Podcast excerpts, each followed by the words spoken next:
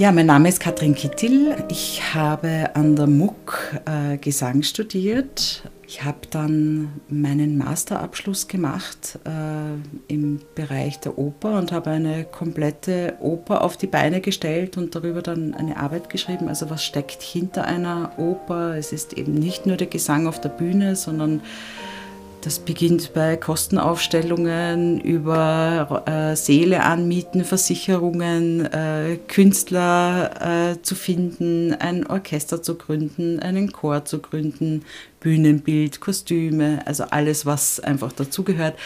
Und das war, das, das erste Projekt war ziemlich erfolgreich und ich habe dann weitergemacht und habe einige Festivals äh, aufgebaut und betreut und hab, bin immer zweigleisig gefahren. Also ich habe immer gesungen, aber eben auch äh, im Kulturmanagement gearbeitet. Habe dann 2016, 2017 die Alma Deutscher auch kennengelernt und habe äh, gemeinsam mit ihr ihre Oper Cinderella in Wien uraufgeführt. Und wie wir alle wissen, war vor kurzer Zeit Corona, ähm, sind die meisten Opern äh, abgesagt worden, die Festivals waren einfach in der Krise, also die ganze, ganze Welt war in der Krise. Und ähm, ich bin dann im Erbersaal, beziehungsweise in den Räumlichkeiten um den Erbersaal herum, dem Musikquartier, bin ich immer üben gegangen. Das war der einzige Ort, der offen war. Und die waren gerade in der Renovierung.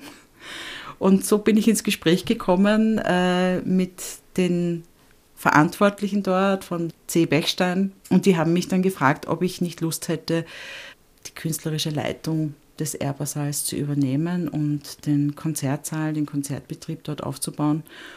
Und ja, nach kurzem Überlegen habe ich dann zugesagt. Was haben Sie vor mit dem Erbersaal? Beim Erbersaal ist es so, dass man der hat natürlich eine sehr lange Geschichte. Das Erste, was ich gemacht habe, war, mich mit der Geschichte auseinanderzusetzen. Was nicht sehr leicht ist, weil der Nachlass vom Erbersaal verschollen ist. Das heißt, ich habe sehr viel in Archiven gestöbert, Zeitungen, äh, in alten Zeitungen gelesen.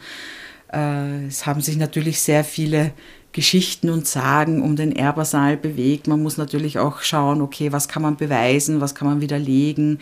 Es waren viele Komponisten im Saal und Künstler im Saal, die sehr, sehr berühmt waren. Also vieles konnte ich schon belegen. Zum Beispiel jetzt äh, haben wir ein Schönberg-Jahr. Äh, Arnold Schönberg hat im Erbersaal den ersten Teil der Gurre-Lieder uraufgeführt. Das kann man belegen.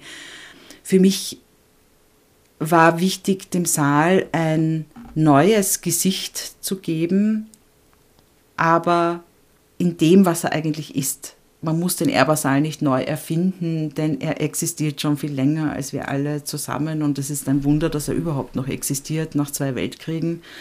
Ich habe ihm ein neues Logo verpasst, würde ich sagen. Ich habe mich in den Saal gesetzt und geschaut, was könnte das neue Logo sein. Und dann habe ich, ich war fasziniert von den Schwanenpaaren, wo in der Mitte immer eine Note beschützt wird. Und dann habe ich den Grafiker gebeten, du kannst du mir das in die Moderne bringen, weil genau das ist der Erbersaal, ein, ein geschützter Raum für Musik.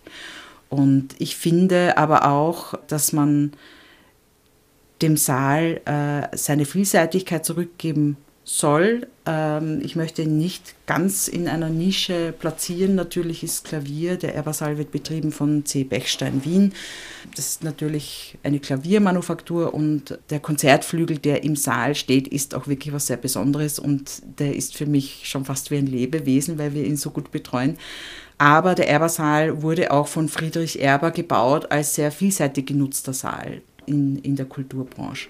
Und das finde ich sollte jetzt auch wieder da sein. Wir haben sehr viele Chorprojekte da. Wir haben die Jeunesse im Haus, Orchester Wiener Akademie.